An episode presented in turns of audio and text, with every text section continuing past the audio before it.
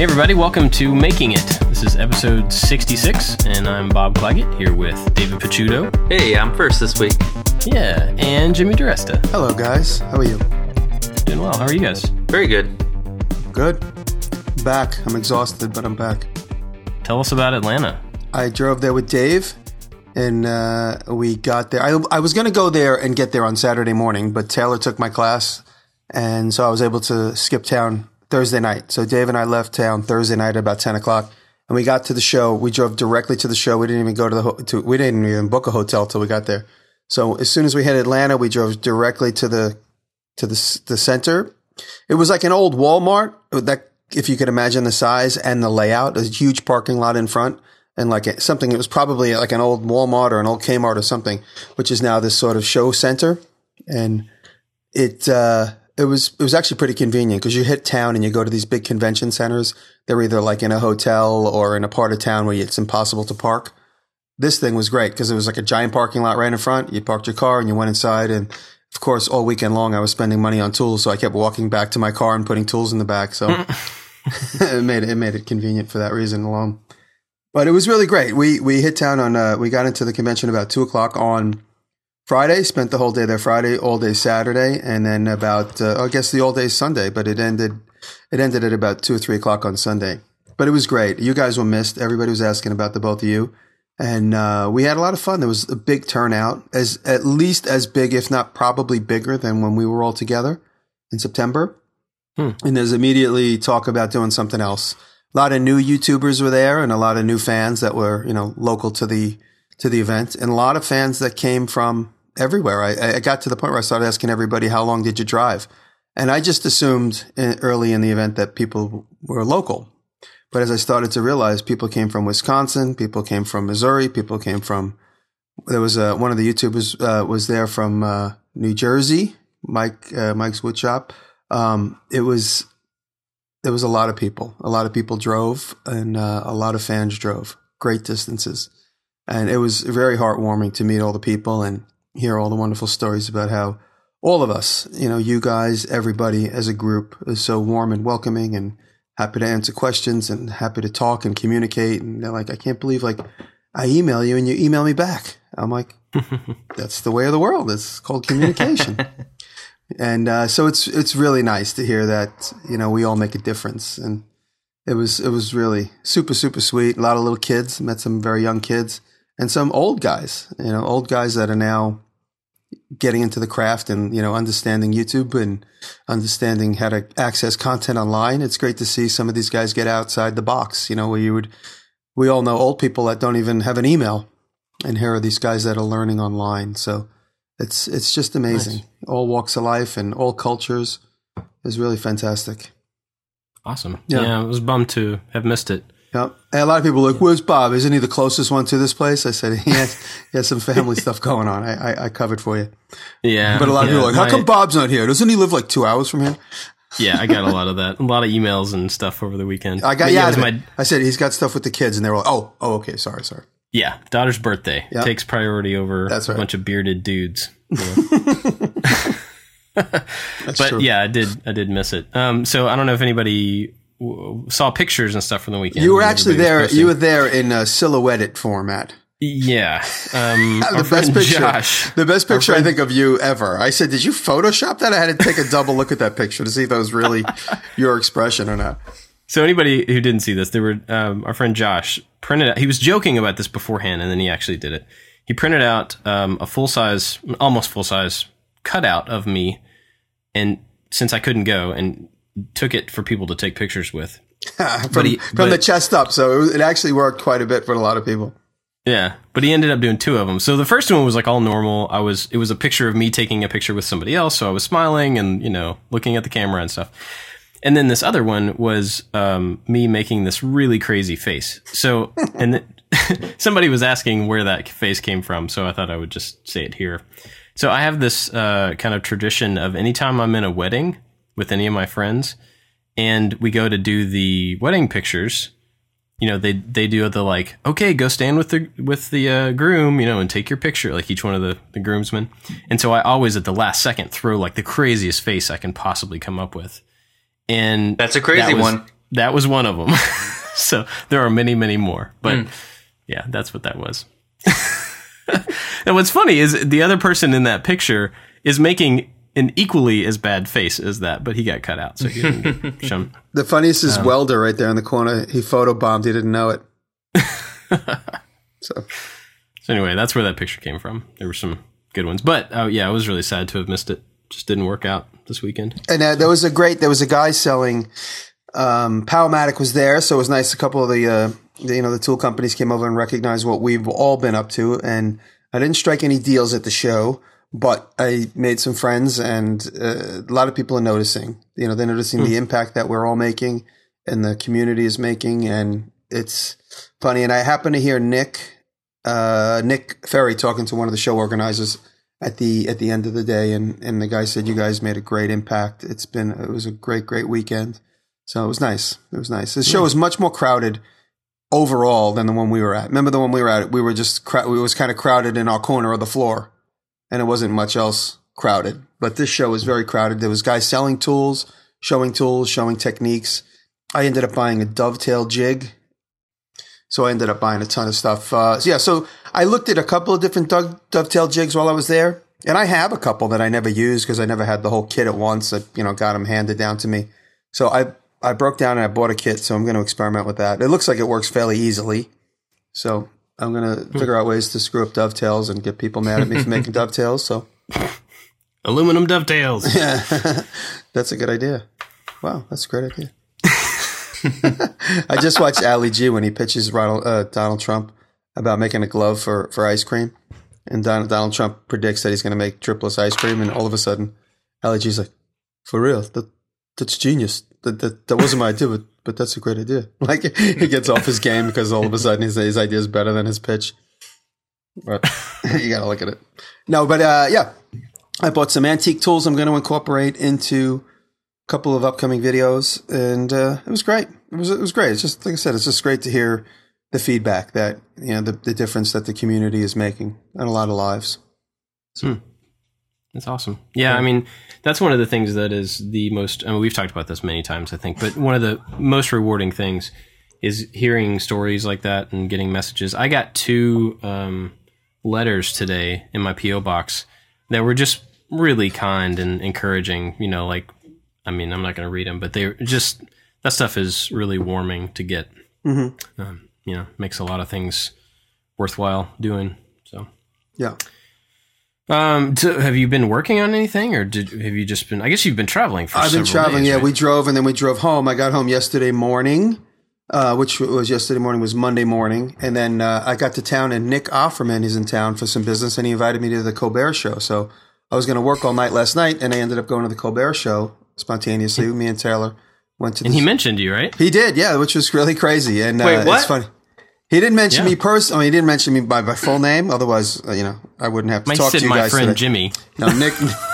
Nick said my friend Jimmy, but I just a fan sent it to me again, so I watched it. He sent me a link to it, so I watched it again, and, and he goes, he goes, uh, I made this boat, and he showed the boat, and it happened to be. I said to Tell, I go, that's the Lucky Boy, and he goes, he goes, oh, this is a boat I made for my friend Jimmy. It's called the Lucky Boy, and he goes, Jim, Jimmy, and he like he was about to say Jimmy who, and but he said J- Jimmy's a lucky man, and he said yes, he is. He's a very lucky man. And uh, Yeah. then they just went. And then Stephen Colbert pulled up a picture of a boat he made, and the audience laughed because it looks a little looks like a fiberglass. Like you ever see the guys online that make the boat out of one sheet of plywood? Yeah, It looked like that kind of kit, and everybody giggled. And he goes, "That wasn't intended for anybody to laugh at." it was a funny, awkward moment. And uh, yeah, so you got to check it out. It's definitely worth a, a joke. Anyway, so yeah, no, the, it was fun. And uh, after the show, we- we hung out, went out for dinner. So it was good to hang out with Nick, who I don't see that often. So it was cool. And uh, so, and then I just got a job moved to next week, thankfully, because I've been up since six this morning trying to make sure I can knock things off my list. So in the afternoon, one of my jobs got, one of my delivery dates got moved to Monday. So thankfully, I'm, that alleviates a little bit of pressure. But I have to deliver my core video soon, and I have to make a video for my channel, which I'm in the middle of like four different videos, and nothing's coming together. So I, I gotta I gotta get on it. So I was like on my channel. It's been I've been like on vacation, but I promise to get something up soon. Make some more signs. Uh, Actually, that's the next video I have in place, but I want to wait till something different comes in place. I could put a sign up in a couple days, but I'm going to wait. Yeah. I'd rather take a week off than put up another sign. So I am working on the the upcycle the clock that I picked up at the antique store a few weeks ago, and it's a it's a different approach for me because usually I plan everything out and go by plans, and for this I'm winging it and designing as I go. Hmm. It's not a method I enjoy doing too much, but it's hard to plan this out because I'm working with something that has to fit into something else. So I didn't even know what the outside of it was going to look like until I broke apart the, the plastic case. And so I'm using, I'm just using all materials that I have laying around. I have some old uh, guitar amp grill cloth that I'm using on the front of it and reshaping it and doing that. And then I hope to, I hope to have that out on Thursday. So if you're listening to this on Friday, it came out yesterday. uh, and then do uh, time travel. yeah.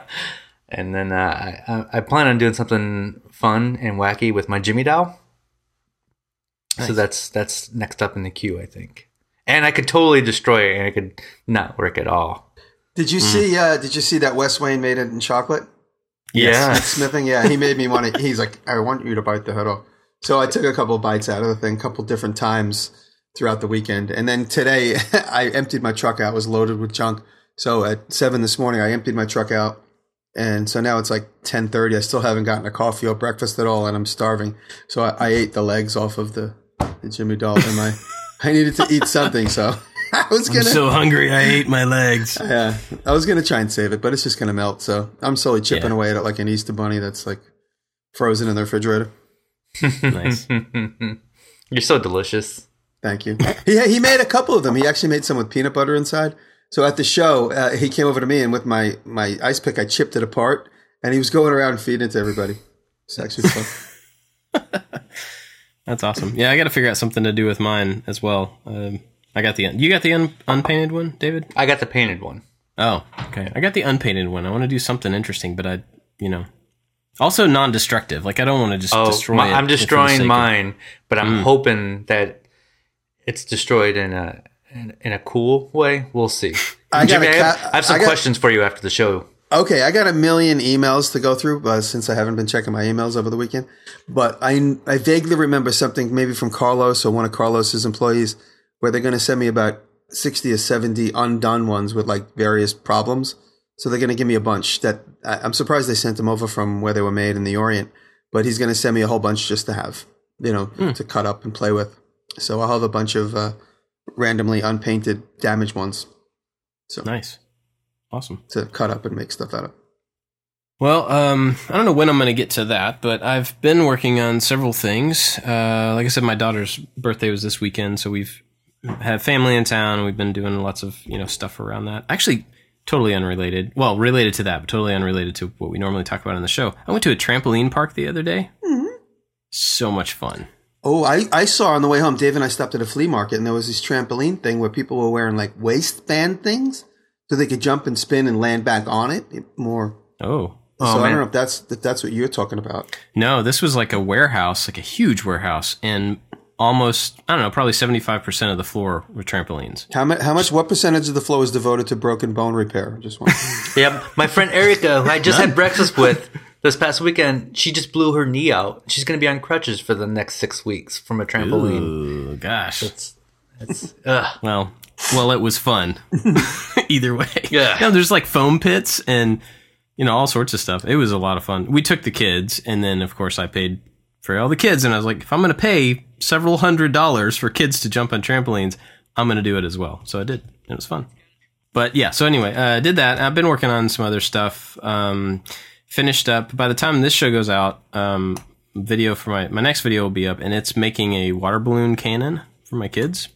So they have like a, a play set in the back, and I made a little bungee cord driven cannon, and they can pull these things back and launch water balloons. So Did you have you seen that uh, water balloon? There's a water balloon thing online. Look up look up water balloon in the face where there's it's like some sort of competition show. It's actually it was like a reality show where people were shooting water balloons off of the big giant slingshots. and uh, the girl who's shooting it, it somehow it, it hit it directly in the face. Like the Ooh. it was either the one shooting it or the one like right near the water balloon hit it direct like at the end of the the elastic it hit it directly in the face and the balloon exploded in the face so just to, in case you want to you know some safety regulations it's all Nice. yeah, I I toned this one down so it doesn't shoot far or very hard or anything. So they had like eight foot surgical tubing you know that's that's how Oh, that yeah. was the like you know it was a real crazy whack Yeah, no, this was, and uh, this thing had to be. I wanted it to be fairly safe, but also it has to be. Uh, it doesn't need enough pressure so that my kids can actually physically pull it back. You know, if you make it too tight, then they can't even use it. So that would defeat the purpose. But anyway, so I did that, and then I've been uh, just working on some other stuff, trying to get ahead. I'm trying to get several videos going at the same time, so I can start to do some bigger projects again. You know, so I'm trying to stack up a few weeks um, ahead of time, and then I've got a couple big things that I want to get to that are just going to take a lot of time. So, but that's what I'm doing. Um, also, before we actually get into like talking about stuff, uh, this weekend. So, if you're listening to this on Friday, tomorrow I will be in New Orleans at the Mini Maker Faire, and I'm doing a talk Oh, yeah, there. right. Yeah, so it's going to be Saturday the 9th. Um, so anybody that's in town, I'd love to hang out. Come, tell cameron i said hello I will. I will. i will be i will be uh, at a uh, at virginia beach i'm going to norfolk uh, saturday friday night i'm going to go to a friend's party but i'll be at a, a bar like an open bar i don't know where exactly but when i get there i'll tweet so if any fans are in virginia they want to hang out i'll be at this particular bar somewhere in town Nice. My buddy um, BJ lives there, and uh, yeah, I might tell him to come out and meet you. Right. Good guy. Cool. Yeah, I'll, I'll tweet about that that night once I know exactly where it is. Cool. Um, also, since we're talking about Maker Faires and stuff, I want to remind everybody that the three of us are going to be at Maker Faire Bay Area in May. What What's the date? May twenty 22, I think. something. 20s. Anyway, it's on their website, and we'll talk about it closer to time. But anyway, we're all going to be there uh, for that weekend, and we're going to do Yes. some sort of a talk, and then I'm sure we're going to try to do like a meetup or something, you know, in town in San Mateo uh, after the fair. Yeah. because there's a lot of people. Last year we met a lot of awesome people, and so I'd like to do something out there. So yeah, lots of maker fairing this year. Um, one more thing before we get into talking today, I want to thank our Patreon people. I want to go ahead and do it now, um, especially Make Build Modify, Elijah Taylor, Dominic DeFino, John Cornwell, Luis Gonzalez, and Jeremy White. Um, we I, we were talking about this offline earlier, but like we just had to pay taxes and stuff for this podcast. and so the fact that people support us and give us money to talk about this stuff, you know, is pretty awesome because it helps us pay taxes. so so thank you. Uh, yeah, but thanks to everybody who supports us on Patreon. It's awesome. Um, all right, so we got some topics today that have been sent in over the last, I don't know, weeks, few weeks, and several small ones, but I think we can get through them. Uh, Make Build Modify is one of our patrons I was just talking about. He asked um, if we had any input on a CAD platform that would be worth the time to invest and learn. We probably have different answers here, but I'm curious what you guys think. David, what do you think? Um, I'm kind of confused on what CAD is. So I think Uh, probably, I mean, CAD stands for computer aided design. So Yeah. I think he's probably talking like 3D design, Okay. SketchUp type stuff. I, I use SketchUp. I've tried to use others, but they've all really confused me. Even SketchUp confuses me because their key commands are completely different than every other program in the world, and they keep taking away features with updates to put it in their paid pro uh, version of it. But um, I use SketchUp because it works very well for woodworking projects. And so I use that, and it helps me fill the gaps. If I know something is going to be X wide and X tall, uh, as I'm putting the new pieces into whatever the final product is going to be, it, it calculates everything for me. So I know exactly how much wood I need, or uh, I can make all you know my cuts right up front and assemble things pretty quick. Yeah, I would say I would say in general it depends on what you want to be doing, right? I mean, as to which product to get. That's probably the case with all software questions. But I think if you're doing like woodworking, SketchUp is probably the most uh, simple to get into.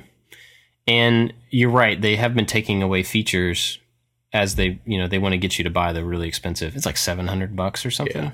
Yeah. Um, versus the free one, but at the same time, it also supports plugins. So a lot of the functions that have been removed um, also have been reproduced as plugins, and so you can add some of that stuff back through those plugins. Do you do either of you guys use Fusion 360 from? Uh, who's it from? I can't remember who it's from. Autodesk. Autodesk. Autodesk, yeah. yeah. I've toyed with it, but no. Because apparently, I have a friend who is a big advocate, a big user. Every time I go to his shop, he's got it up on the screen and he's flipping around his future work, showing me what he's working on. And I downloaded it at his encouragement, and I've been playing around with it. I'm not very good at it at all, but I've been going through some of the tutorials, which I need to get back on. I kind of got off track, but with that program, you can go directly to G Code for a lot of different stuff. So a lot of people hmm. say it's great and it's totally free. And as far as I know, I don't know, is there another version of it that you need to buy? I think whatever you download is what is is the full thing. There's, um, I think you get the first year free, and then after that, you have to decide whether you want to continue as like a professional or as a hobbyist. Oh. And then the hobbyist is f- free, so you can get it indefinitely free. Oh, Um, but I think it's you know depending on if you're going to be using it in kind of a corporate setting or a production setting or something. Well, uh, wanna pay for one one thing uh, that many people uh, don't know about my, my well, it's not even a big deal to try and make it sound like it's a big deal. I, I learned Maya for many years. I was actually taking Maya Uh, because at school I can go to school for free. My my school I can take classes for free. So I was taking Maya for almost three years in a row, and I got really good at it. And then I just literally just stopped using it because I couldn't afford to use it outside of class. Because at the time the program was so expensive. This is 15 years ago. So I was never able to get a, my hands on a version of the program because even the students version was like six, five or six thousand dollars at the time. So I literally just completely stopped using it, and hence I completely unlearned it. So now when I get into like a SketchUp or when I get into Fusion 360, it's I'm coming at it from complete zero. None of the none of the information stuck. So I, I have a very hard time with the program. It was easy for me because I was working with a teacher. I had the same teacher for those few years, and he constantly was able to answer questions quickly. And the projects we were doing were in class setting on the school's computers. So it was it's uh, it's difficult for me to get back into it, but I'm trying. I'm trying Yeah. to do the tutorials. Yeah, I think maybe if you have no experience with any of that 3D stuff, jumping into something like Fusion 360 might be tough in that same way. You know, it's just like it's language that you don't understand. So like how can you talk to somebody? Um, not not impossible, but you're going to have a hard time. I think jumping into something like SketchUp as a first step is probably a bit simpler. I know Jay Bates has a lot of really fantastic SketchUp tutorials that can kind of help you get the ball rolling, especially if you're just going to be doing basic woodworking, dimensional lumber type stuff but even past that. Um, but so I, I looked at Fusion 360 as well when I was looking for uh, modeling software for 3D printing. And so I looked at a bunch of different stuff focused specifically on 3D printing. And the thing, kind of like you said, the thing about 360, Fusion 360, is that it's one application made to serve a lot of purposes. So you can model in there and then you can model for CNC, you can model for 3D printing, you can model for, you know, like bigger milling operations and like all these different production stuff that you're going to do with a 3D model.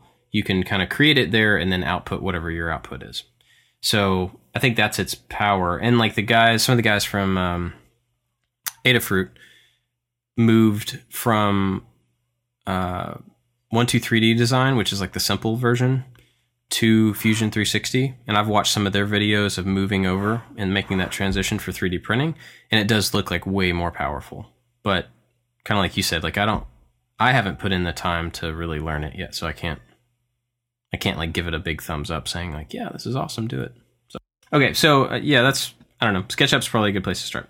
Uh, another one wa- from by Travis. He wanted to us to walk through our typical weeks, both in front of the camera and behind the scenes.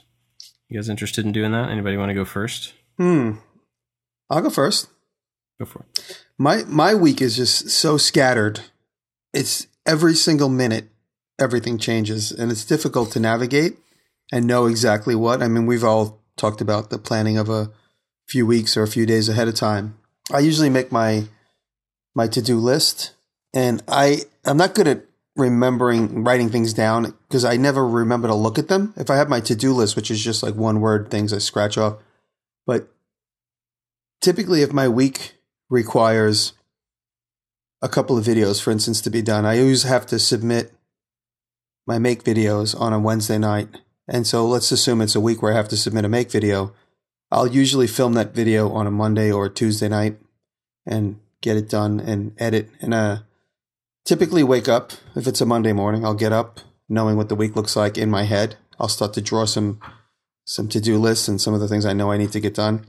And lately, Dave hasn't been around as consistently as he used to be, only because he's busy making his own shop in uh, Queens. He's been building a shop in the building he lives in, and uh, he's getting his own set of tools together.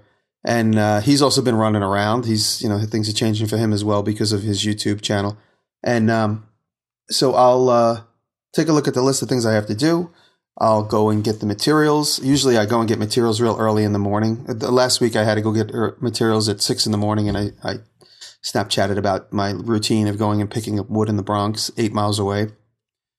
It's about seven or eight miles away and about two and a half hours worth of traffic away on a typical New York City day. So that's why I at least get half of it out of the way real early in the morning. I get there in like 20 minutes, but getting home usually takes two hours because by the time I turn around, traffic has begun. Yeah. So, um, I could basically, I'm, I'm, it's, it's just so scattered. It's hard to say. I, I get up Hmm. at about nine o'clock if it's a regular day, unless I'm going to get the materials at 6 a.m. I get up and, uh, I usually work until about 11 o'clock at night almost every day. But the last two hours of every evening usually consists of editing. And, uh, I always have to remember to be here on a Tuesday. So there's a couple things in my week. I always have to make sure that I'm here on a Tuesday with you guys. I always have to make sure Tuesday at four. I always have to make sure that I submit my make video, and I always have to be at school on twelve to three on Fridays. Those are the things. And now that the spring has sprung, I'm always upstate, typically on a Saturday and a Sunday, as long as we don't have renters. So I have Monday, part of Tuesday, sometimes all of Wednesday, and sometimes all of Thursday, and part of Friday. And that's how I get most of my work done within those few few bits and pieces of those few days. Hmm. And like if, if I leave the shop like I do now, like at three o'clock to come meet you guys, it's very hard for me to get back in there and get back on track uh, before because I also don't want to work past nine o'clock, you know, to to spare my neighbors of some of the noise that I might make. So if I if I have a couple of hours left at the end of the day, I'll run back over to the shop before nine or ten o'clock, or I'll do quiet work. Lately, we've been making a lot of ice picks, so we'll do the ice pick stuff late in the day. So every week it, it changes. It's hard to nail it down, but through it all, I'm always still picking up bits and pieces of videos. I'm always picking up like just before I came to see you guys, my core video, I'm making these these CNC'd out screens. I picked up a couple of shots, so I'm always moving everything along a little bit at a time. But uh, when I look at my week, when you lay it out, like I said, I have bits and pieces of about four days of the week. The rest of it is spent elsewhere. So that's another reason why I want to make sure lately that I, I can at least shoot or get parts of videos done upstate because it's I'm going to start spending a lot lot more of my time up there. So it's not like the weekends are completely discounted as far as being able to make videos. I want to try and at least start videos or shoot pieces of them up in the upstate shop so that I could for instance, I just did this twisted handle. I made most of that video upstate. I finished it downstate. So hmm.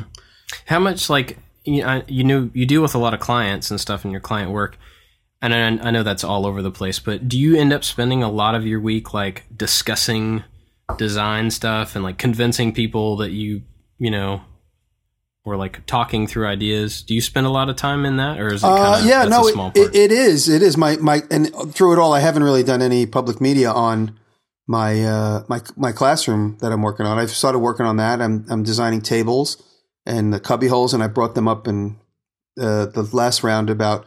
We had a couple more teachers involved, so some things changed a little bit. There was a little bit of a group discussion, so some things changed. Um, we came up with a couple of new things to make, which is totally fine, just as long as everybody's happy. But uh, that that was a little involved, N- not not in a intrusive way, but you know, it's just uh, that's a bigger project with a lot of people involved. When it's a personal client, and I'm doing something for their home, we usually nail it down pretty quickly right in the beginning. They know exactly what they're going to get, and if any changes come along, I'll send some pictures and say, "Hey, wh- these is the decisions. What do you think? You like this color or this color, or do you like this detail or this detail?" I'll give them some choices, Never too many choices. Usually it's one or the other. Never three or four.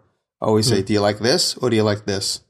That's it. Sometimes I make the decision myself, but if it's something I know they're going to be partic- particular about, I'll say, it's either this or it's this. I try and make it seem like there's no other choice because then all of a sudden it gets out of control. Um, but yeah, my week uh, so far today, I talked to my friends at Proof Media that give me a lot of the, the Bulleit bourbon stuff. I talked to them. I talked to my uh, my guy at Core 77 talking about when the video is going to be due. I'm also working on a video for 3M, so I talked to them today. You know, it's usually like text messages, sometimes a little bit of a two minute phone call. And uh, yeah, it's just literally like minute by minute, just navigating the waters, and it's like putting fires out all the time. And it's it's really hard for me. I guess it's my fault. I set it up this way. It's hard for me to really make a solid plan for the week because people know that if they call me and say, "Hey, do you want to do this? It's this many thousands of dollars." I go, "Okay, let's go do that," and then I just shift everything else around, make room for that. And uh, it's just it's just difficult for me to to nail down a week. I did nail down. I'm going to be making a big giant beekeeper's house, and that has to be done April 19th, 20th, and 21st. Hmm. It's going to be filmed for like a little uh, promotional piece. So I'm building that on my property upstate. That was another conversation I had today. Nailed that job down. So me and Dave are going to be doing that at the property, and then we're going to deliver it to a local property near me. My friend is renting a farm and growing a very patented, specific type of uh, crop that he made. It's a pretty interesting story. I'll save for another time.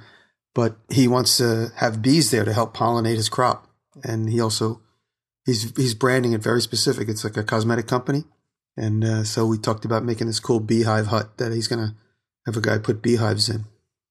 Nice. Yeah, so I'm gonna learn about all this stuff in the next couple weeks. It's gonna be interesting. So you're not making like the actual bee container things. You're just making a container for the containers. Yeah, it's a it's a house. It's a it's about it'll be about the size of a parking spot, you know, eighteen by seven or eight feet by about eight feet high, and I'm going to make it in pieces. So when we bring it over to the property, we could like kind of do a barn raising. It's going to be it's hmm. like part of the promotional footage he wants to see. So I'm going to design it so that it's modular, so that we could take it apart eventually later and move it again. So it uh, should be an interesting one. But yeah, the the week is just crazy. I just try and jam in as much stuff as I can, and I hardly sleep. Once in a while, it catches up with me, and I sleep till like three o'clock on a day, on a Saturday or a Sunday. But Cool. yeah, so I'm David, sorry. what's your your week look like? Um, in a way, it's like Jimmy's, where I'm. Um, it's not very structured, but it's not structured in a chaotic way, kind of like Jimmy's. Uh, I when I first quit my job, I had a very structured thing where I was going to put out a video a week, and and I found that when I set all these time limits, it was dictating the types of projects that I was doing, and and it felt like I was working for somebody, even though I was working for myself. And so I, I kind of threw out the structure and I just go with the flow. Some projects take longer, some take less. And I just, I, I enjoy it more. And um, so every every week is different, although I'm trying to bring a little bit of structure back into it to keep me on track. Because when you don't have a set schedule, it's really easy to just fall off the rails and and put things off. And I, I find myself doing that once in a while, but I've been pretty good the last the last few months actually. But um, you know, like today, like I I had a call from a family member and we just had such a good time talking like all of a sudden I was like, oh, an hour has passed. And but my job allows me to talk to people um, family and friends and, and be flexible. And then I had a, a, an hour long call with with Rockler to talk about our future, which is going to be good. Happy about that. And then uh, this podcast. So today I didn't get a whole lot done, but I did get up nice and early and, and worked on my my project. And so it's it's just for me, it's just go with the flow. Make sure that I'm enjoying it and having fun. But if you are if you want to be a YouTuber, you probably don't want to model my business model. you probably want a little bit more structure. Yeah, I I mean, it's interesting, you know, the three we've talked about this many times, the difference in personality between the three of us and the different methods that we have and the different output that we have and all this stuff.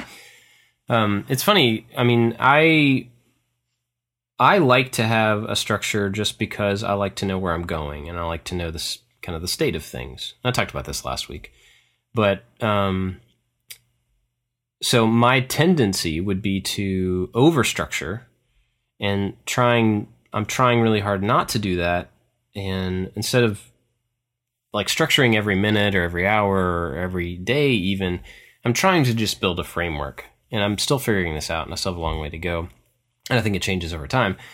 But so I'm trying to build a framework within a week. Um, you know, and I mentioned this last week, where I can say I'm doing these things on these days.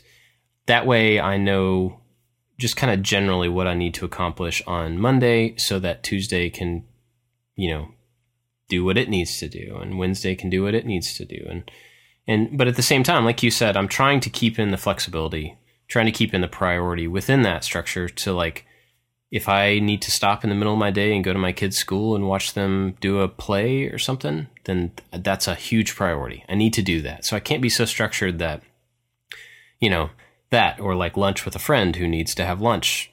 You know, th- those things need to happen. So I'm trying to uh, make sure that I keep flexible enough to be able to do that stuff and, and enjoy my days and enjoy my life and enjoy the fact that I get to do this for a living, you know, because it's pretty amazing.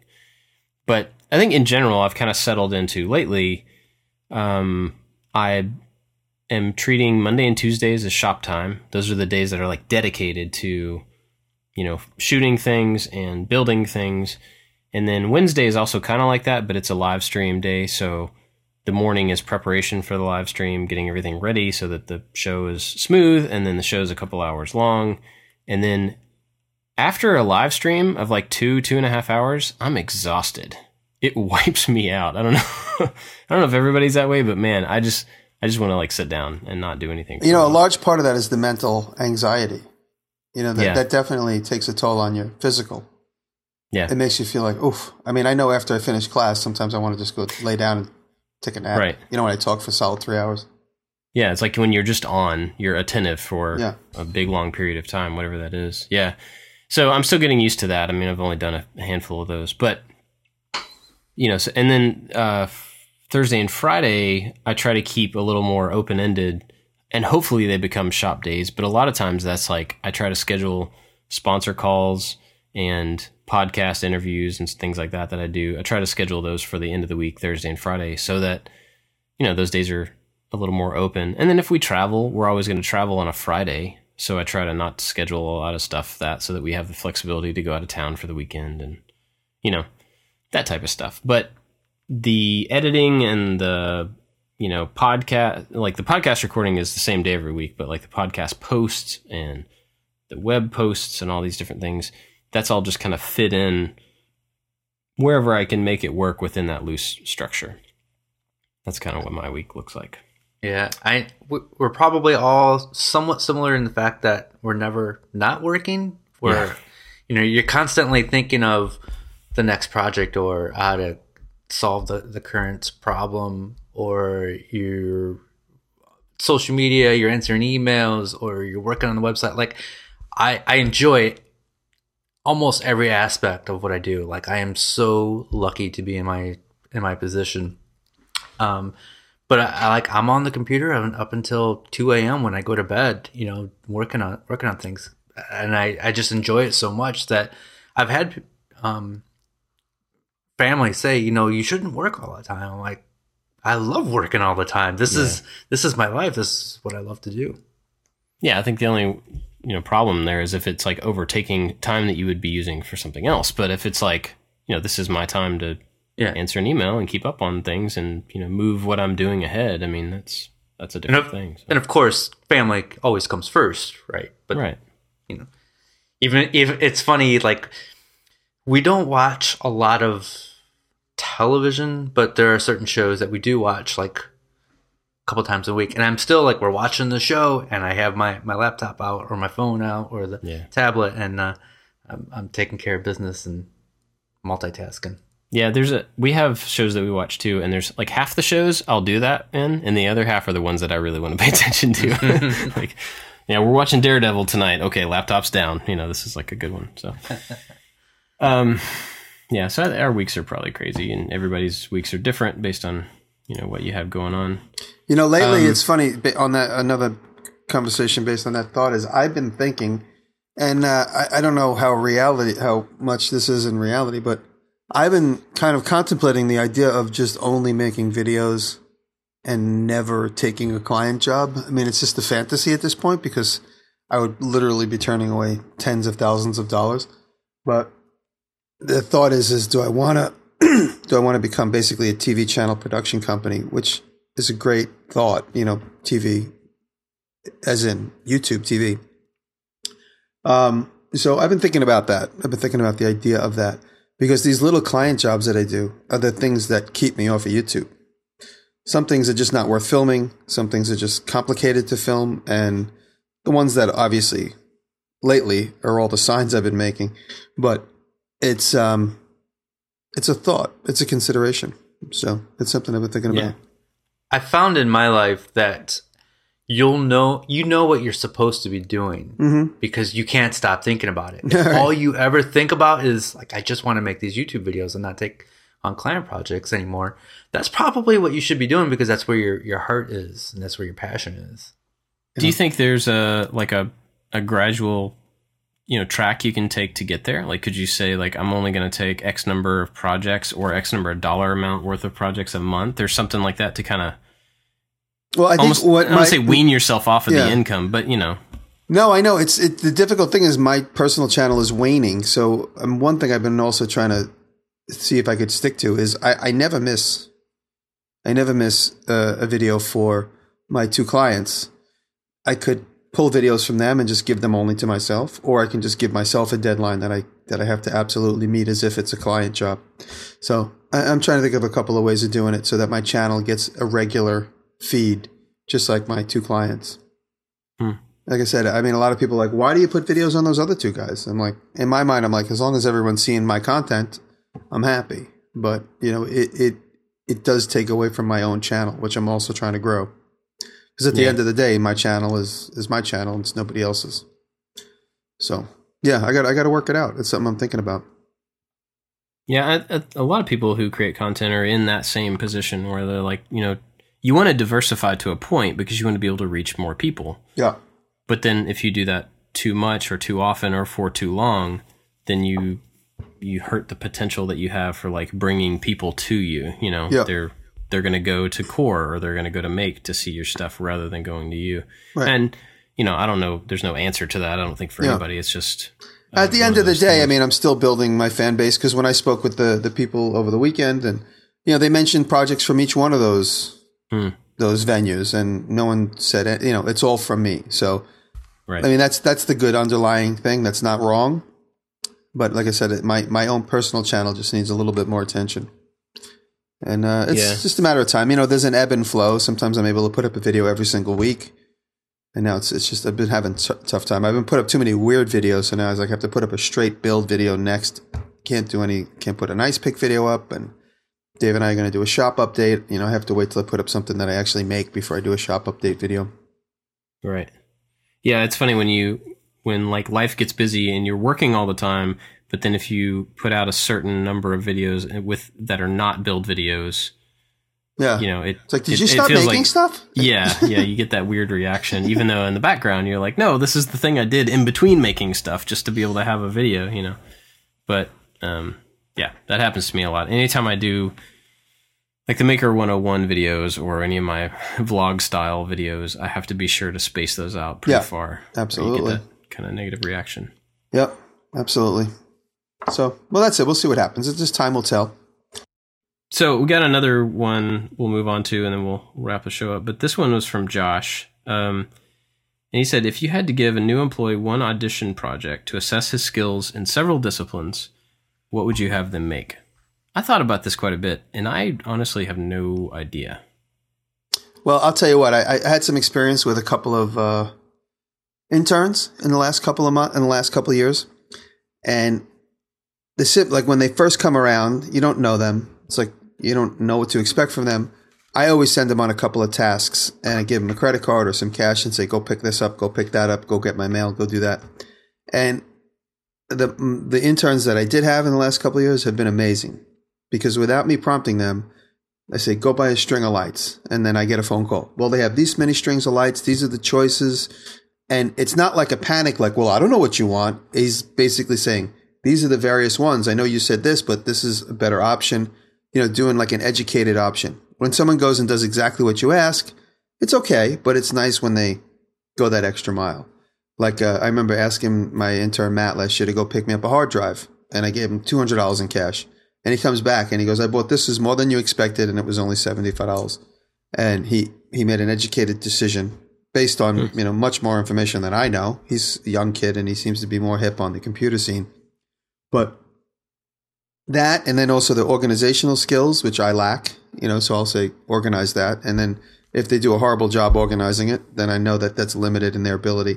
But if it's a more skilled person, which I don't, I mean, besides Dave, I don't really employ too often. But if if I wanted to assess somebody's skills, I said it before we started, I would give them something like a picture frame from raw stock, you know, like maybe rough cut stock, say make a picture frame with a little bit of detail in it. And, you know, to do a rabbet cut or a dado cut or uh, bevels and 45 degree joining and that kind of thing. You know, or, or something as simple as like a tabletop. Say, here's a couple of planks, make a tabletop out of it. How would you join it? These are the tools available to you. You know, simple stuff like that and how people approach a simple project like that can definitely demonstrate a lot of skills. Clamping skills, you know. I see people clamp things only on one side with the clamps all across one side, you know, without any uh, battens, you know. You can actually clamp things from alternate the clamps one side to the other, and you know somebody like that would show some experience. Hmm. You know, so there's there's lots of just the subtleties is something to look out for too. Just the subtleties of like how anybody does anything. That's interesting that you said about, um, you know, just saying to go get something non-specific and then seeing what they come back with. It would be interesting to do that same kind of thing with like a tabletop, like you said. Like, don't say I want a tabletop with breadboard ends and mm-hmm. this and this. Just be like, I want a tabletop. Here's some wood.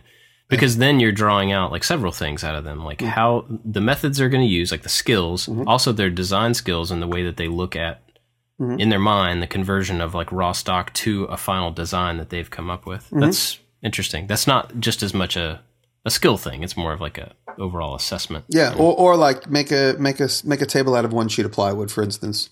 How would you do hmm. that? And what are the, how would you approach that? And managing, you know, it's funny. I, I always make this joke when I teach my students. I say, here's a, a raw sheet of here's a raw here's a, a stock sheet of plywood, raw stock. Whether it's a sheet of vinyl, a yard of vinyl, or whether it's a sheet of plywood. And I see students draw a square right in the middle. And I go, "What are you doing?" You go, "Oh, I'm gonna. I need a. I need a piece for my book cover." I'm like, "Why are you drawing it right in the middle? Are you gonna make a? You know, are you gonna poke your face through the hole? What are you doing?" Oh no, that's the size of my book cover. I'm like, okay, so now you've just isolated. You just eliminated the possibility of doing anything else with all this other material. Hmm.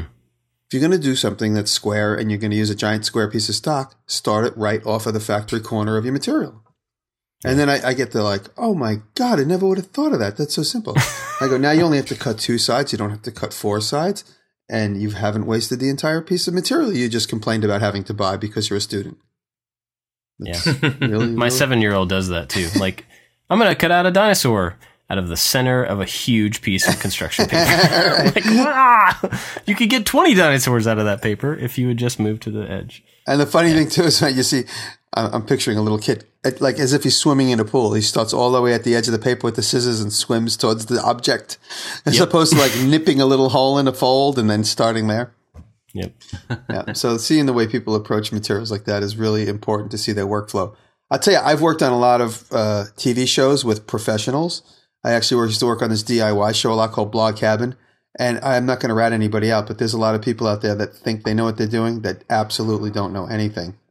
And I said, I was on a couple episodes where there were other celebrity builders there, and I like, why don't you do that? And they're like, oh, well, well, because I never thought of doing that. Oh my God, you're a genius. I'm like, I'm not a genius. It's just a matter of experience. It's like, oh, why don't you? Well, before you do that, why don't you do that? Oh, I, I don't know why. I just never did it. I have no idea why I never did it because I just don't know better. And that's Hmm. those are some of the answers I got. Um, yeah, so it's just interesting to see how anybody approaches something. I mean, we're all showing our skills constantly, so the world knows what we're doing. but when you're on it, when you show up on like a build set with a couple of new carpenters that aren't, you know, YouTube carpenters, it's just interesting to see how people approach stuff. And I'm not saying it's bad. It's it's just different. You might look at somebody do something, you go, "Wow, that's incredible! I never would have thought to do that."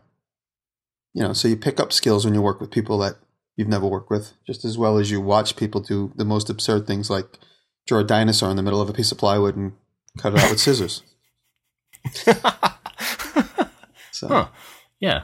yeah, I mean, yeah, in in that type of thing, you're also um, by gauging what they're doing and how they're like getting to the final idea. You're also probably going to see like the humility. I just thought of that when you said, you know, these people are like, oh, I don't know, I just never did do Right. that. right. Somebody who has no humility is going to be like, oh, I did it this way because that's the way that you're supposed to do it. Right. Not be like, oh, I just never thought of that. Now I've learned something new. And if somebody says that, you know, you're seeing them like learning and they're not taking it as a pride thing or, you know, whatever. So, and that, that, if you're hiring somebody to be an employee, that's a pretty huge deal. It's like, are you going to be able to get along with this person? Like, no matter how skilled they are, Yeah. if they're awful to work with, That's true. you know. That's right. If you give them some, you say, "Oh, look, you know, this is the easier approach," and if they get a little weird about it and upset and embarrassed, that's definitely something to be like, "Hey, dude, I'm just trying to save us all time," yeah. you know, as opposed to being like, "Oh, wow, that's great." I'm like, "Let me show you some more stuff. Come on, let's hang out." Yeah, uh, we ran into that a lot when I was hiring the company I used to run. Um, you know, and there were different departments, right? There was like coding, which I was kind of in charge of. There were design, there were project management people, and then there were you know more sales type whatever. And so I could go into a meeting with different people that we were going to hire, and I would have a very different uh, set of things that I was looking for in a person from a coding perspective. And there were several people and I say that versus somebody who was coming in for a design job. I couldn't ask the right questions, you know, to to get the right answers for to see if they were worth working in design. But for coding, I could. Now there were several people that came in, and I could just tell right off the bat, super intelligent people, extremely skilled in what they and they would do a great job producing the work that we need them to do, but completely impossible to work with. And you can tell that right off the bat, you know, Right. just from like seeing somebody do some work. And a lot of times when you're hiring coders, not everybody does this, but a lot of companies have um, kind of like coding problems. And part of the interview process is that you give them coding problems to see how they solve the problem and how long it takes them and how responsive they are. And, you know, and sometimes with coders, you see like, oh, this person is lighting up because they have a new problem to solve. And other times it's like, oh, I have to do more work just to get this job. yeah. Don't want that guy. yeah, you know? yeah, yeah, yeah.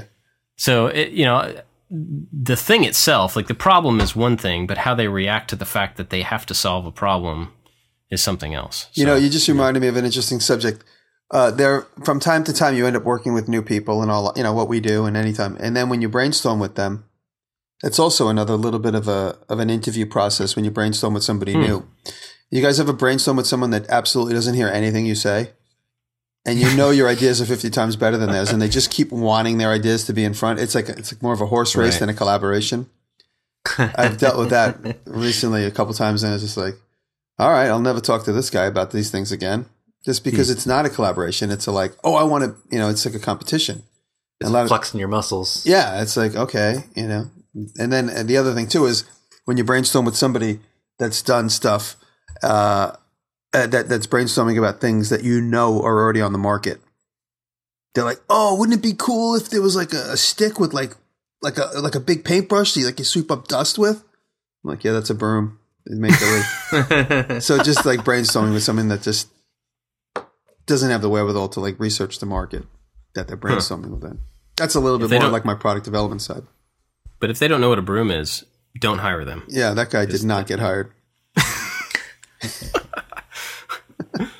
But for me, uh, when I got my last job at the ad agency that I worked for for nine years, I didn't know what I was doing, but they took a chance on me, and I love that. It's so if when I when it comes time for me to hire somebody, they don't necessarily have to know how to do something, but I want to see that they're excited about learning and they have ambition, and and you know, like you guys said, easy to work with, of course. And hopefully, I get to this point. hopefully I get to hire somebody someday. And w- what I will hire somebody for is to do web stuff for me, to do the web post. And my first task for them is going to be okay, I just finished this video for this desk. Your job to get this desk and the plans up on the website. And I want to see if they take charge and just do it. I want to see, I don't want, because the reason I'm hiring somebody to do something is because I don't want to do that and I don't want to take the time to do that anymore. So I want them to do it without asking me questions and just getting it up there. And that's, that's what I'm going to look for. And how well was it done? Did they take a look at the previous post? Did they see that it's, uh, it's consistent with everything else that I've done? And it's attention to detail. When you, when you go to school for graphic design, presentation and attention to detail. My cat is yelling at me. He's saying the plans aren't ready, and He I'm wants sorry. he wants the job. the plans are ready for publication. Can I show them to you? Oh, look at that. So, it, um, so it's uh, college is it was all about like your how you presented your work and how you matted it and framed it or whatever was uh, just as important as the work itself. And I want to, I, I would look for that. Are they are they consistent? Are they focused on the details? Easy to work with and excited to learn new things. That's uh, that's interesting. It reminds me of a couple things, which is sort of related to what we're talking about. When I ask my students to present homework, and we look at the homework, and they show me like a clay figurine that they made that's on like a wet, wrinkly piece of cardboard. I always go right away. I'm like, okay, this is a beautiful sculpture, a nice attempt, and the wrinkly cardboard relates to what exactly? And go, oh well, I just didn't know what else to put it on. I said, don't underestimate the fact that every single thing you present is going to be absorbed and judged by whoever you're trying to show it to, whether it's an employee, a potential employee, or a client, or somebody you're just sharing your thoughts with. Make sure that everything has a purpose and a reason when you when you present your portfolio or piece of work. You know, just because you built it on this cruddy piece of of corrugated cardboard doesn't mean it has to stay on there. Pop it off, find a nice piece of presentation board or something, and you know Mhm. make every little thing matter. And uh, so I always joke with my students. I say, you know, if I I go, why is this yellow? Go, well, because it was the only color piece of cardboard I found in the garbage. I say, no, you say it's yellow because that was the, the mood that you wanted to present. I say, make up a fib, but no one cares. No one's going to know the truth. So if anybody asks you a question about stuff, and that leads me to my other thing, when my brother and I used to look at portfolios all the time when we had our product development business, my brother Joseph and I had a toy development company. We would constantly look at portfolios of you know new new newly graduated kids showing us the stuff that they did. And you know a lot of guys left school with a portfolio that had either schoolwork or collaborative work from other students. And my brother would just look at a picture wouldn't say whether it was good or bad. He would just say tell me exactly what you did in this picture.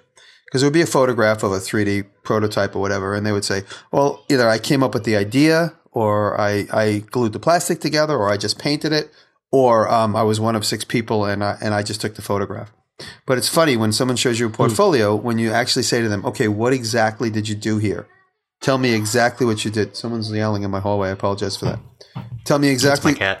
tell me exactly what you did here, and you know that's when you really because they go, "Oh, this was a product collaboration," and, and then you know you find out that they didn't do anything. They just took the photograph, and it's a cool product. You know, I, I don't think today people can lie the way they used to about what the, what's in their portfolio because you can go back and look at, especially in the maker community, everyone's so willing to share their steps. So, you know, everyone's personal media's got, you know, if you look at someone's Instagram, a lot of times you see makers in hmm. this community show, you know, the raw piece, you know, through the few of the steps. But, you know, when you look at someone's portfolio and you ask them to break down exactly what part they had and what they're showing you, you know, something like a product development or, or a toy business where it's very collaborative, you start to find out exactly what they're good at you know hmm. and it, not to say that they're lying but you know if it's a collaborative effort and they take amazing photographs and that's what they're showing you or they have great concepts they could say i just thought of the idea somebody else made it. And the idea is so strong you're like wow i don't care who made it that's such an, an amazingly strong good idea.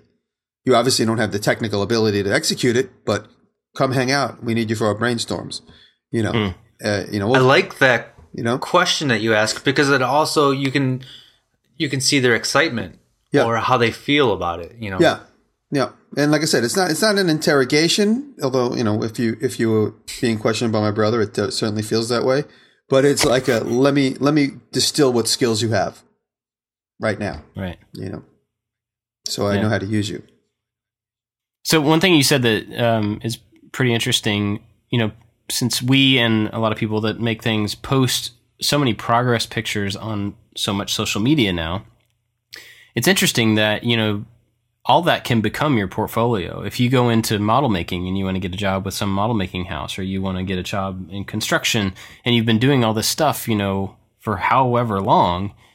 Um, not that you would probably want to go into an interview and be like, "Hey, check out my Instagram account," but you have documented stuff. And and if you're doing if you're documenting you know for whatever reason on social media you have all that backlog of stuff to go back to versus you know when i was in high school looking at going to art college i had to fake a bunch of art to take pictures of to make a portfolio. I mean not fake it but i had to like generate art for the specific reason of creating a portfolio to get into college. I had to do that to get a job. I had to make a bunch of fake websites Hmm. to get my first web development job. Yeah. I did kind of the same thing with uh, my demo reel. Like we're supposed to end college with a, a video reel, you know, of work and stuff. But I chose to do more interactive based things, and there's no way to, you know, create a video output of these different interactive things. So in my portfolio class, my last quarter, I told my professor this, and he said, "Yeah, I totally understand, but you know, to finish this class, your last class, you have to have a reel." So spend this quarter creating some fake stuff and just you know craft a reel because the point of this is being able to make a presentation. It's not about the work it's about presentation just like you guys were saying earlier. So i spent a quarter creating little five and ten second snippets of these fake motion graphics projects you know and i just i would and i learned a ton from it and that's probably a lot to do with how i got into video now is just being forced to like okay, I did that little technique for 10 seconds. Now I have to do something different so that it makes sense in the context of a reel. You know, I'm trying to have this broad uh, perspective of stuff. And so I learned a lot of different video methods just from being forced into that situation. But anyway, my point was now with all the uh, you know the social media posting and how how integrated everything is and and how quickly everyone is to share everything for better or for worse. Um, we have kind of an instant portfolio of stuff, you know, um, that we can look back on and show off. And anyway, so that's kind of interesting. But I just thought of that from what you were saying. Um, you guys got anything else on this topic? Should probably wrap that up. No, I think it's why we all have a, a style to our videos is because it's it's all about that presentation of what we're doing. You know, we're we're looking for that right camera angle. We're we're looking for the the right graphics and, and the branding and all that. It all makes sense why why we do what we do now. Yeah, definitely. Yep. Attention to Um, detail. It's important. Yeah, and and the, and the details. I'll just continue on. The the details I think are so specific to what you're trying to get across because the details that I think are important are not the same ones that both of you guys think are important, and vice versa. Because every single person is trying to get to a different result, and the details are what build that result. And um, I, I we all probably get a lot of emails from people asking about making videos, and they I get a lot sending me their first video saying like, "What do you think about this?" And my response to that is always like, "Awesome! I'm so glad you tried this and that you did it." And I I don't know how yet to say this in a way that sounds positive, but like, what are you trying to get across? Is what I want to say. Like, the fact that you did it is awesome. So I don't know how to judge this or give you positive or you know give you realistic feedback because I don't know exactly what you were trying to accomplish with it. And I think that's an important thing to know to a degree, you know, because then you know like which details are actually important. Is it is it measurements? Is that important? Is it uh, being able to clearly see things, being able to clearly understand the voiceover? You know, like everybody's different. Everybody has a different goal. So, um, all right, cool. So let's uh, talk about what we're watching. What are you guys watching? Uh, so this really really old YouTube channel called Scam School. Oh yeah, I, I, I subscribe to them. Yeah, uh, I've been watching this guy's videos even before I knew YouTube existed. He used to have a iTunes video podcast, and it's all like it's like card tricks and bar tricks and um, s- there there is there's lately I've seen some like making type things and and it's just a it's a really fun channel. Uh, the host is, has a show that's been um, like trending on Netflix for a while now. I forget what the show is called. Um, Hacking the System is what the Netflix show is called. It's by National Geographic, and uh, it's been on the front page of our Netflix account for weeks now. But that's a good show, and also his YouTube channel, Scam Schools. Lots of fun videos. Nice. Uh, I'm the not. original gangsters. I'm not on. I don't have a specific channel to pitch, but I have a search for everyone to try. Because uh, I had actually hung out with Nick this morning for a few minutes before he did the NPR radio station. So he had like a window on his way. He stopped at the shop, and he handed me a little pocket knife that he had made for all his friends. And he says, "How do you think they put the graphics on here?" And I said, "Well, in my opinion, it looks like it's done hydro hy- by hydrographics." And he said, "What is hydrographics?" So I googled hydrographics on YouTube and he was completely amazed. He had never seen how hydrographics work. Do you guys know how hydrographics work or what that is? Sounds Nope. familiar, but I. If no, you guys like not. take a look at like the fairing of a motorcycle and it has carbon fiber texture on it, or the rim of a car that has like carbon fiber texture on it, or the the fender of a of a Polaris quad is all covered with camo, but it's like photographic camo.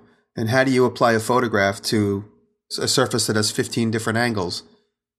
Oh, I know what this is. Yeah, so hydrographic. So I would just suggest everyone just take a good look at Google hydrographics or water graphics, Yes. uh, or dip, dip graphics, and it's just I've seen really guitars cool. done like this. Yeah, so it's just it's like a it's just another YouTube rabbit hole for everyone to go down. I don't have a specific channel because there's so many guys that do it, but it's definitely worth taking a look at and adding that to your vocabulary.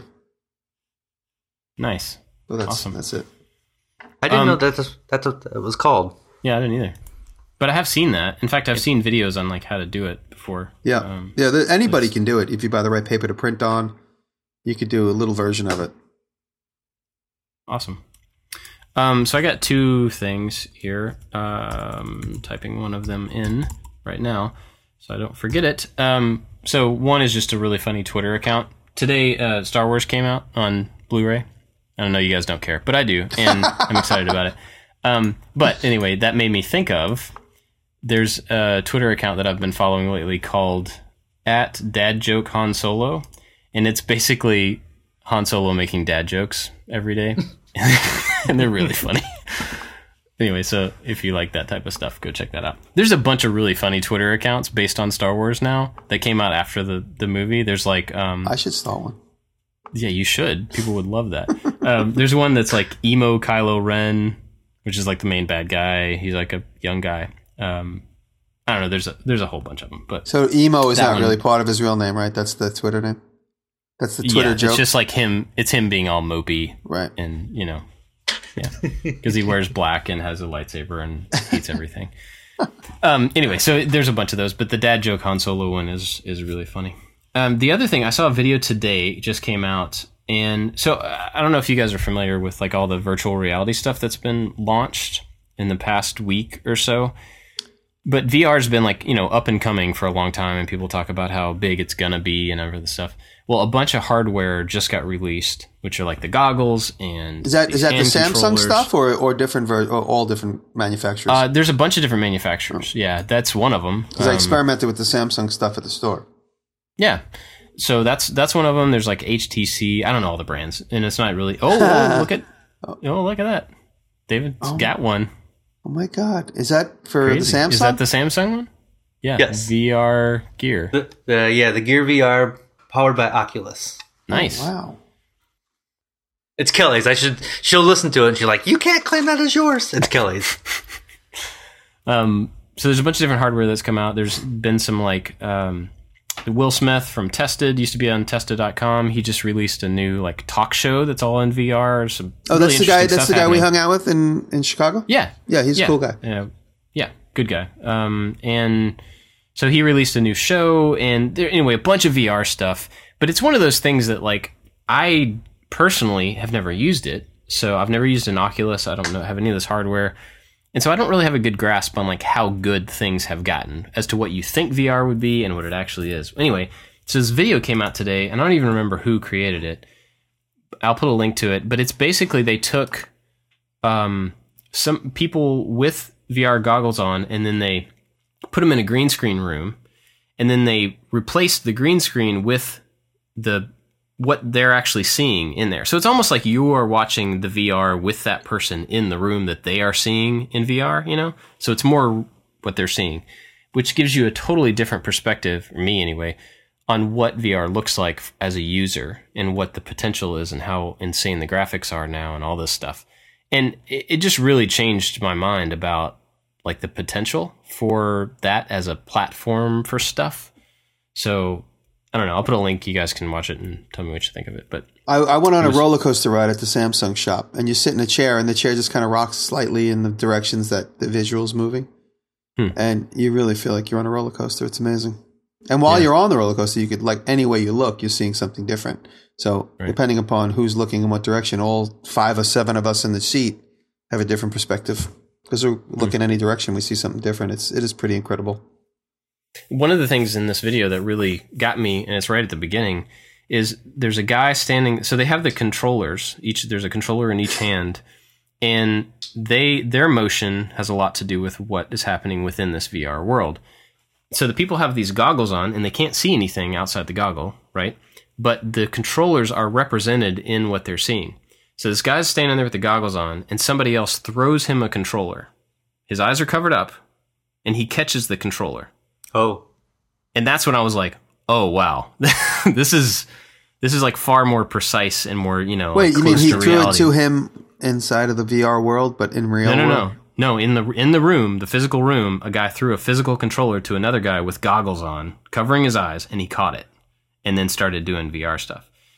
So that just gave me a little more perspective What on happened? What happened? how. just watch the video. you know, it's just it's far So higher wait, could they- resolution could and more real time. They than I could have thought. taken all their goggles off and been in the same environment without the goggles. Just watch the video. Okay. It'll make a lot more sense. I'm not going to try to explain it anymore. But yeah, the VR stuff is interesting. and It'll be cool to see where it goes, you know, and uh, how it affects, like, you know, because I mean, it could have implications for what we do down the road. I don't know. Maybe it doesn't. I don't know. But um, it's, I like technology and it's new technology. Very cool. Hey, uh, Yeah. I just like to promote one thing so I don't forget because I keep forgetting. And now that we're in the month of April, I'm going to be at the Green Conference, uh, the Gulf Coast Green Conference. I sent you guys the link to it. Um, if you could put it in the show notes, it's uh, the Gulf Gulf Coast Green 2016 AIA Houston Gulf Coast Green Symposium and Expo, and I will be doing a keynote speech there about uh, sustainability, art, and design. So I'll be doing Q and A there as well. So look for me there. What, what city is that in? That's in Houston, and that's at the end of the month. That's April 20. I think the day I speak is April 28th. It's on a Thursday morning. Awesome. So in Houston. Um, yeah. Well, before we go, I one thing I meant to say this earlier when we were talking about Patreon, and uh, you know, we always talk about Patreon, and we are very grateful for the support that we get there. But I got a note from somebody this week saying uh, something to the effect of like, I don't remember exactly how he said it, but it was like, I support you on Patreon, but we've had some stuff change in our family, and I'm going to have to cut off. You know, and he was like apologizing for the fact that he couldn't continue to support us via Patreon. And I, I just want to say for all three of us that we are grateful for any support we get, but we don't at all feel like we are owed that support or you know if things change and you can't do it anymore or you don't want to do it anymore that please don't feel like that's like a problem for us or you have to Yes. apologize or anything like that Agreed. i don't want anybody to feel that way um, like i said we're grateful for any support money wise or, or otherwise you know just sharing all that stuff is meaningful but i really don't want anybody feeling obligated to to do anything for us so well said. Yep. yeah. For real. Cool. For reals. All right. well, that's it. For My this, LEG. this For real. Cool. See you guys next week. I Yeah. love. Yeah. I was waiting for you guys to take it over. It's three of us. I It's your it's your thing. two four. Is it one one four three? The Howard Stern fans out there will know what I'm talking about. I have no idea what you're talking about. I'm so confused. I'll leave Me it too. at that. Okay. Oh man. and cut.